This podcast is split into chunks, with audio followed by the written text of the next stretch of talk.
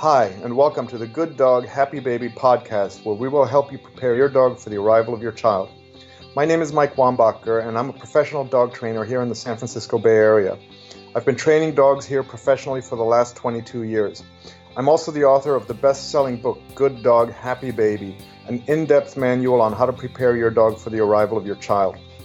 I'm joined here by my co host and friend Morgan Dix, who's going to help me sort through a lot of the issues you'll be facing in this exciting phase of your life. He's going to interview me, and we're going to lay out a lot of information for you to help you enable your dog to make this transition into siblinghood smooth and easy and free of hiccups. So let's not waste any more time and dive right in. Okay, Mike. So the question for today is I just got a puppy, and at the same time, I found out that I'm pregnant. Am I in over my head? Maybe. Maybe. You know, I, I I had a few of those in the last year. It was like one woman had twins coming, and uh, she had just Oh got my a got, just got a puppy. So you know, it's good news, bad news. Okay, so again, one of these things is you know you find out you're pregnant about a month after. You know, you, you have eight months, right? So she had just got this puppy, like I don't know, she had scheduled for a long time to have you know have it picked up. So she found out she's pregnant like a week later. She's got the puppy, but not that big a thing because again, she's got eight months to raise the puppy before the baby comes. The good news in all of it is you've got a very young dog who's very receptive and impressionable, you know, about its social environment. So accepting a child into that situation is probably not going to be a big issue for the dog. So that's Yeah. nice because then, you know, basically, and also, I mean, if the scenario is that, you know, you just got pregnant, you got it seven, eight months before due date, you've got that time to raise, by the time seven or eight months, you get your puppy, they're two months old, seven or eight months rolls by, they're almost a year. Okay. That means, you know, if you've Right. done a good job training you've rode it out through adolescence and so forth and so on, then, you know, you're going to be in pretty good shape. That timing's actually pretty good because your dog, is you've got time to train the, raise, train the dog and, you know, create a pretty good companion. And then the baby comes. So that's, you know, it's a different scenario when, you know, you, uh, I actually saw this again last year. I had a woman who was just about to deliver and she got a puppy. And so she's having to raise, she's having to deal with a brand new baby on the ground and a puppy. Now that is a lot of work. Now that said, Totally. that said, I mean, she was up for it. She was game. You know, I I, I joked with her when she called me and told me the situation. I said, "Are you out of your mind?" And she, How how old is she? How old is she? the woman, I don't know, you know, late twenties, early thirties, something like that. You know, Yeah, if you're late thirties, early forties, that I was like me when we had our kid. I'm I'm like, no way, not in a million years. yeah, right. 'cause it's just over. think It's overwhelming. Ten- t- yeah, I mean maybe ten years younger, and I had like the the uh, energetic buffer there, but Yeah. no way, man. I mean, to, to you know, to her credit, she pulled it off. It just was, you know, I said, you know, you're just in for an enormous amount of work, and some of it's going to be frustrating. Yeah. You know, um, Yeah. but you know, to her credit, she pulled it off. She was just like, okay, and she got some help with everything. She she hired me. She hired a dog walker. You know, she was very diligent.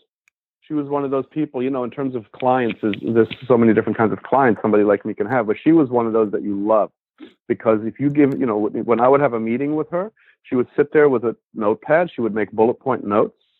And then I'd come back a couple of weeks, three weeks later, something like that, and she had to completely execute it, you know? Mm. So because she was good at following directions and discipline and put the energy out, it worked out fine. I mean, obviously, Yeah. it, could, it could go, it could completely blow up in your face too. So the, you know, Right. the, if if you if you're the kind of person who knows that this is going to be a ton of work and is up for it, it it can be fine. But it is going to be, um, you know, again, the, the the the more overlap there is between having to deal with early puppyhood and early babyhood, the more challenging it's going to get, right? yeah, But again, the upside is, the, you know, the upside is you have this dog and baby growing up together, and that's kind of cool. yeah, And just Yeah. kind of flashing back. I had a, you know, again, it could go either way because I just was flashing back on a case from maybe three or four months ago where um, somebody called me with this precise scenario, and after, you know, I, I got a follow up call like two months later, said, you know, we rehomed the puppy. We just, it was just too much. And I, what am I going to say? That's uh, completely reasonable. it's overwhelming, Yeah. you know. Totally, especially- totally. especially if you've got a colicky kid who's crying all the time, can't sleep at night, and you're a zombie with sleep de- deprivation, and now you're supposed to like housebreak and entertain and train and all that with the puppy, and your husband's working, you Yeah. know, twelve hours a day to make. Yeah. Uh, you know, so, So- I would never fault anybody. It's just it was too much. But it can go either way, and it's not necessarily bad news, but it just means you're you know you're in for a bit of a ride. So, can we step back? Can you give me and the listeners a sense like, all right, say you got the one of these calls, right? And this person is committed and they're like, "Yes, I'm I'm going to do it." You know, I'm I'm because part of what I'm getting from what you're saying is it depends, right? Am I in over my head? Depends. Depends mm-hmm. if if you're up for it. Let me mm-hmm. tell you what's about to happen. And then, you know, and you've been laying that out for over the last 5 minutes. But then say, all right, so someone says, hell yeah, I'm up for this. You know, I'm completely up for it. What is the training protocol? Like from a high level, what would you start to, like, how would you guide someone through the training of the puppy? What would be the curriculum for that Well? It wouldn't be really Eight- very eight much. months. Yeah, it wouldn't be very much different than any other dog. You've got to raise and train this dog. That means puppy classes, maybe get a private trainer to help. Um, I certainly would, you know, you know that means just learning all the basics that anybody with a puppy would ha- would have to, right?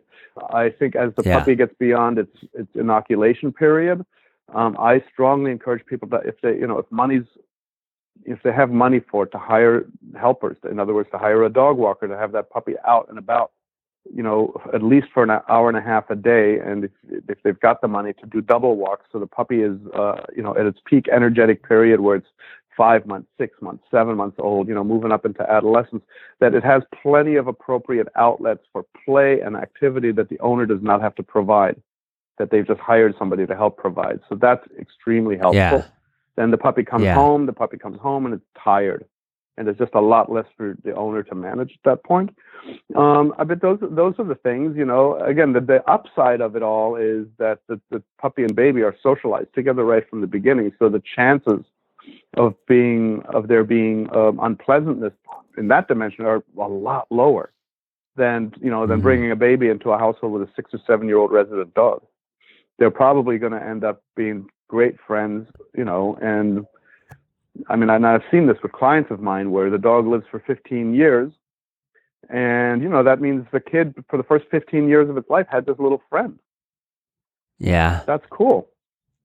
You oh, know, Oh, yeah. you know that's really, and they, and they were fast friends. You know, all you have the, you know, 15 years of family pictures with the kids sprawled all over the dog, and then sleep, you know, lying around together and playing together, and you know, and going through all the different developmental periods you know, for both of them together. So that's you know that's the cool upside.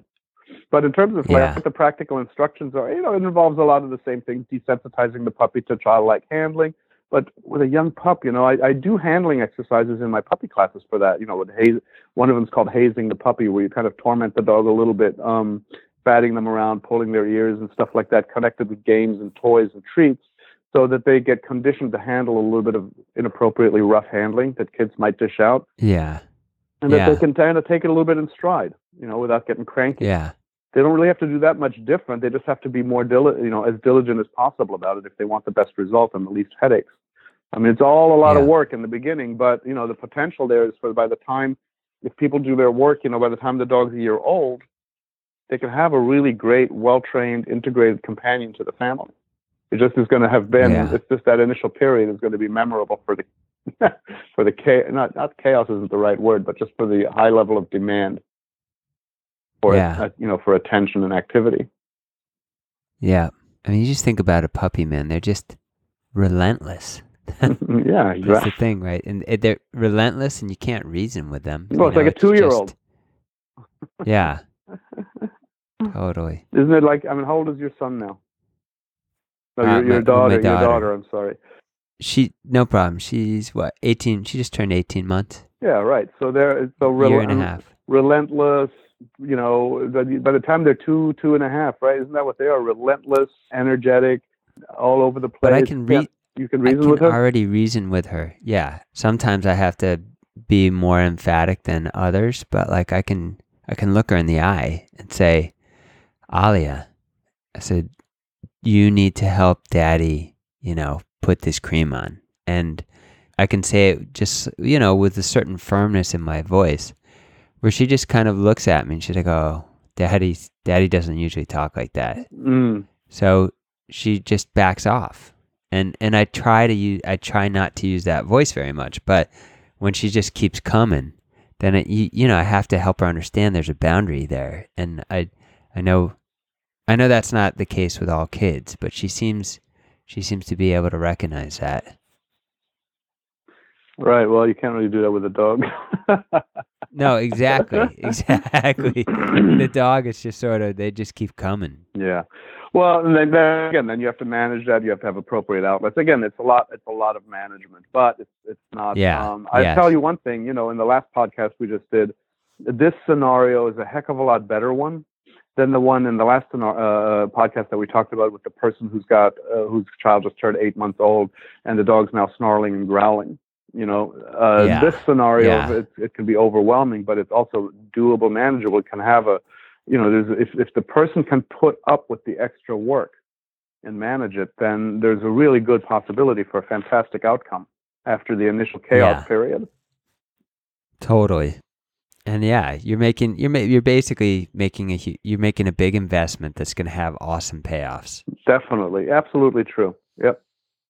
Because you know, wow, you know, after that first year is over, and then you've got these 10, 12, 13 or more years of this fantastic relationship with the dog and the kids. I mean, I just think it's so fantastic.